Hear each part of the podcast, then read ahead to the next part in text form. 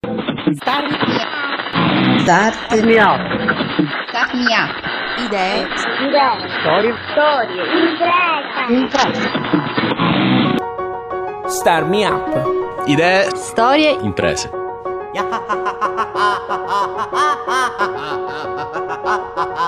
Ciao e benvenuti al podcast numero sessantotto di Start Me Up, il format che parla di innovazione tecnologica e sociale al Sud Italia.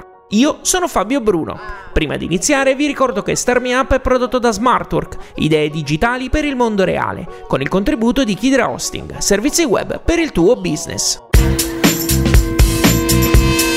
E se vi dicessi che in Sardegna esiste un'azienda che promuove l'innovazione sociale, il cui fondatore, prima di crearla, si è licenziato e ha fatto il giro del mondo in bicicletta per andare a conoscere storie e stili di vita sostenibili, mi credereste?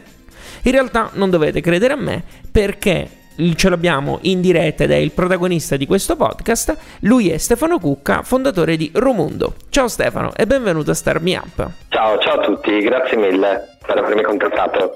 Sì, diciamo che esiste una persona che, che, ha quelle, che ha quelle caratteristiche che hai descritto ora. Prima di parlare di Rumundu, volevo chiederti qualcosa su quel viaggio fatto in bici. Eh, da quanto tempo lo programmavi? Eh, nasce nell'intorno del duemilaundici, io mi occupavo di economia e finanza, eh, feci una riflessione. Di base eh, la distribuzione della ricchezza nel mondo ha, diciamo, arriva a dei numeri quasi imbarazzanti, eh, dal punto che ad oggi circa sessanta persone hanno in mano la ricchezza di quattro miliardi di persone, e quindi andai negli Stati Uniti eh, ancora senza bicicletta e partecipai a una competition dove il mio progetto prevedeva la creazione di una piattaforma dove le persone potevano scrivere, leggere e condividere modelli di sviluppo economico alternativi a quello consumistico. Cosa succede? Che in quel di San Francisco il direttore del corso mi disse: ok, il tuo progetto è molto bello, hai vinto le selezioni, però durante lo sviluppo eh, continuava a stimolarmi per dirmi: perché non trovi un modo più cool per promuovere questa cosa? E io in realtà un giorno dissi: sai, quando avrò cinquanta anni magari mi piacerebbe fare il giro del mondo in bicicletta. Quando dissi questa frase ci trovavamo in realtà nei saliscendi di Sausalito in bicicletta, e lui mi disse: ok, let's go, andiamo in ufficio. Quindi andammo, praticamente ritornammo a One Market Plaza in quel di San Francisco, nei grattacielo, eh, vestiti da ciclisti, cancellammo nella lavagna la creazione di una piattaforma, bla bla bla, e il progetto divenne il giro del mondo in bicicletta alla ricerca di storie e stili di vita sostenibili.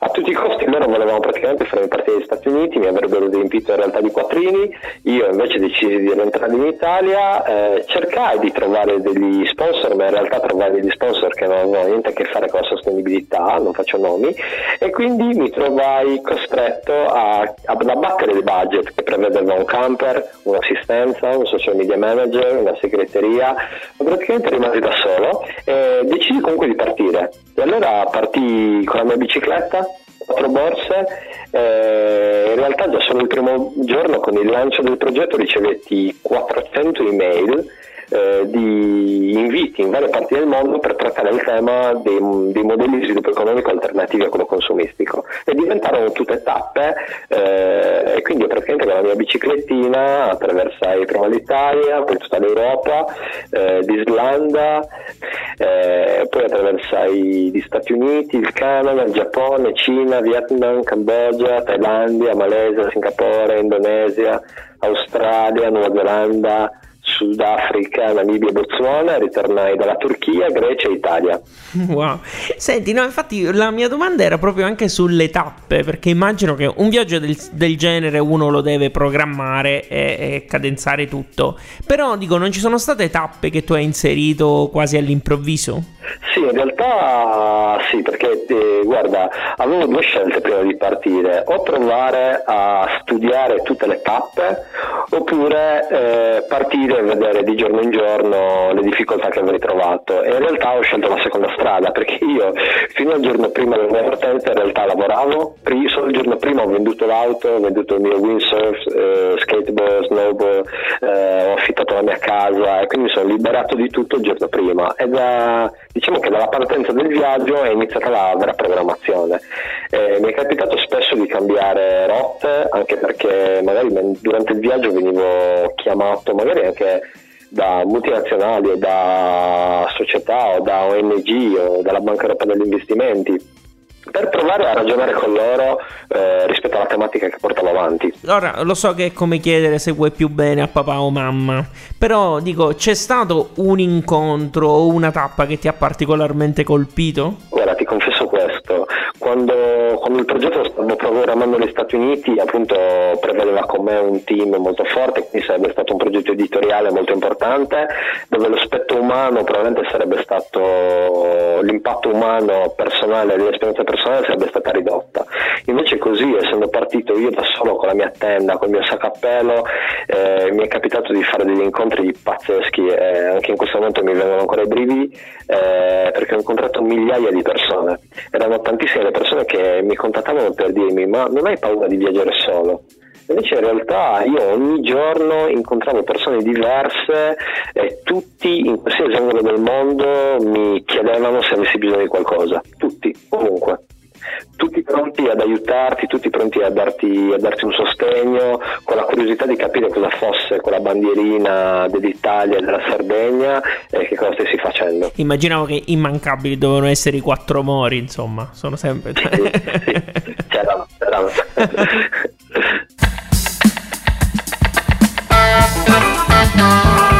State ascoltando Start Me Up, al microfono Fabio Bruno e al telefono c'è Stefano Cucca di Rumundu. Eh, siamo alla fine del tuo viaggio, quindi sei ritornato, e quindi quanto tempo ti ci è voluto per mettere in piedi Rumundu? E com'è stato il passaggio dall'idea all'impresa, anche se in realtà, insomma, l'idea c'era già? Allora, in realtà è stato, è stato un percorso che ancora ad oggi è vivo, no? Eh, quindi parte nel duemilaundici, come, come vi ho detto, eh, inizio a sviluppare il progetto nel duemilatredici, parto esattamente l'otto giugno, eh, impiego esattamente trecentosessantacinque giorni per fare trentaduemila chilometri attorno ai cinque continenti, rientro, eh, in realtà è capitata una cosa particolare. Appena rientrato da quel giro fui contattato da Oxford University, da un sacco di università sparse per il mondo, per fare dei progetti molto interessanti, ma mi contattò anche l'azienda alla quale mi ero licenziato e eh, mi chiesero di rientrare a lavorare con loro. Quindi per un attimo eh, ho fatto una parentesi, perché ero appunto il direttore generale, quindi diciamo serviva il mio supporto, eh, però nel frattempo in parallelo ho iniziato anche a sviluppare una serie di progetti di cooperazione internazionale in Africa, anche perché in realtà durante il viaggio una cosa che mi ho detto è che ho anche incontrato mia moglie, mi sono sposato e era una bambina di quattro mesi. Lei si chiama, mia figlia si chiama Gioia e mia moglie si chiama Candy. Le salutiamo entrambe. Le saluto anch'io. Sono, sono la, la, la, diciamo la, la situazione, cioè quel viaggio mi ha anche cambiato la vita in positivo.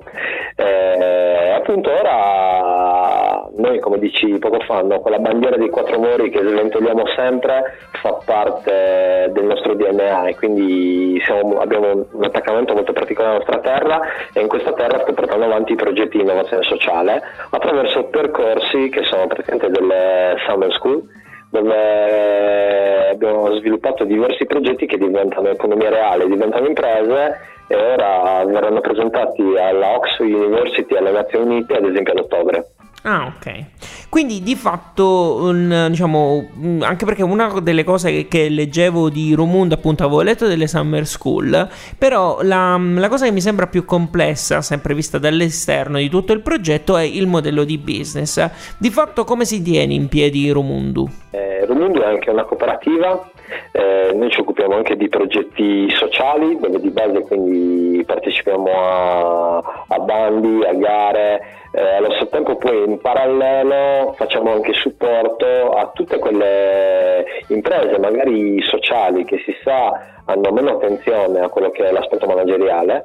Eh, in realtà il mio D N A, nel mio D N A io ho una laurea in economia, ho un master in management, una business school negli Stati Uniti, eh, e quindi diciamo che do questa, questa, queste mie skill al mondo del sociale, perché alla fin fine, anche se parli di sociale, il mercato poi è comunque aggressivo, e per riuscire a tenersi e rimanere in piedi bisogna comunque, ahimè, stare dietro alle regole del mercato. Quindi di fatto funzionate come un incubatore? Sì, una sorta di acceleratore. Poi su alcune imprese ora da quest'anno entreremo anche noi a supporto per far sì che magari possano diventare imprese in un, in un lasso di tempo più breve. Come selezionate le idee da incubare o accelerare? Allora, accade questo, che in realtà vabbè, ormai nel territorio ci sono tante iniziative che vanno alla ricerca, no, di startup. Diciamo che è quasi una moda che sta andando a scomparire, secondo me, eh, perché rimango dell'idea che fare impresa è una cosa seria, che per fare impresa bisogna faticare e dedicare molto tempo, eh, quindi noi praticamente facciamo una selezione che dura diversi mesi, dove lavoriamo alla composizione dei team. Poi facciamo praticamente una summer che dura una settimana, ma quella settimana non ha l'obiettivo di parlare di eh, break even point, di, no, di billion, di, di quanto mi servirà per scalare. No, quella settimana serve solo per capire se quell'idea potrebbe ha le precondizioni per essere sviluppata. E poi facciamo un altro percorso di tre mesi con i progetti più meritevoli di affiancamento. E quindi l'obiettivo è quello in realtà di arrivare dopo cinque mesi a capire se quell'idea possa essere accelerata e come. L'anno scorso c'erano quattro progetti e due di queste sono imprese, quindi il cinquanta per cento. Quest'anno abbiamo avuto trenta partecipanti e otto progetti. Eh, io mi auguro di mantenere questa, questa, questa percentuale, che magari dopodomani quattro di queste saranno imprese vere. E quindi diciamo che se gli indicatori rimarranno questi, mi ricollego un po' a quello che mi diceva Luca Di Biase, che ha facilitato i lavori dell'ultima giornata. Mi ha detto: vai avanti per questa strada, perché è l'unica che in realtà porterà alla creazione di imprese vere.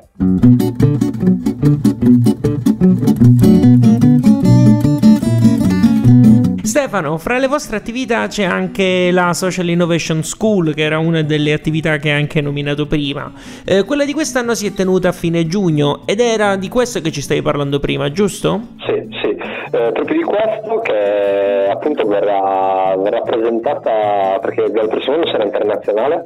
E il mio obiettivo è quello di far incontrare magari studenti dalla Oxford University o da Stanford con anche magari ragazzi italiani, per cercare di eh, lavorare anche su quello che è il modello di apprendimento della nostra summer. Ad esempio, la cosa particolare è che noi facciamo il design dell'iniziativa è, diciamo, fuori dagli schemi accademici classici italiani, ma ad esempio noi prevediamo quindici minuti di lezione di un docente e quattro ore di lavoro, una pausa pranzo, quindici minuti di docenza e quattro ore di lavoro. Partiamo dal presupposto che il livello di apprendimento eh, all'interno di una school comunque deve essere molto dinamico, e che una lezione frontale per definizione non può andare ad essere produttiva per trenta persone, perché quelle trenta persone sono completamente diverse. E quindi poi attorno ai tavoli invece girano i docenti, eh, i tutor e i mentor, che praticamente hanno un rapporto uno per team. Ed ecco, secondo me questo è il vero valore di questa, di questa school. E ora in realtà è una novità, eh, per il prossimo anno stiamo pensando ad un vero camp, quindi proprio stamattina stiamo ragionando sugli zaini, le tende, i sacchi a pelo, eh, praticamente organizzare, ma in un luogo bellissimo della Sardegna, non lontano dal mare tra l'altro, un vero camp. Quindi la prossima, la prossima Summer School probabilmente avrà un aspetto anche di team building molto più forte, dove i partecipanti dormiranno in tenda, eh, e poi durante le giornate avranno la fortuna di avere docenti che arrivano un po' da tutta Europa. Wow, grazie anche per l'anticipazione, insomma. Sì, eh, la cosa proprio è, è fresca la notizia. Ok, in maniera un po' più gene- generale, su cosa credi sia doveroso puntare al momento, sia in Italia che in Europa, dal punto di vista sociale? Eh, lo sai, eh, obiettivamente eh, i numeri parlano chiaro. Se guardo l'Italia e guardo anche la nostra, la nostra Sardegna, eh, abbiamo di base dei tassi di disoccupazione che sono altissimi. E quindi a livello di approccio metodologico l'unica cosa che può cambiare questo trend è la creazione di nuova impresa.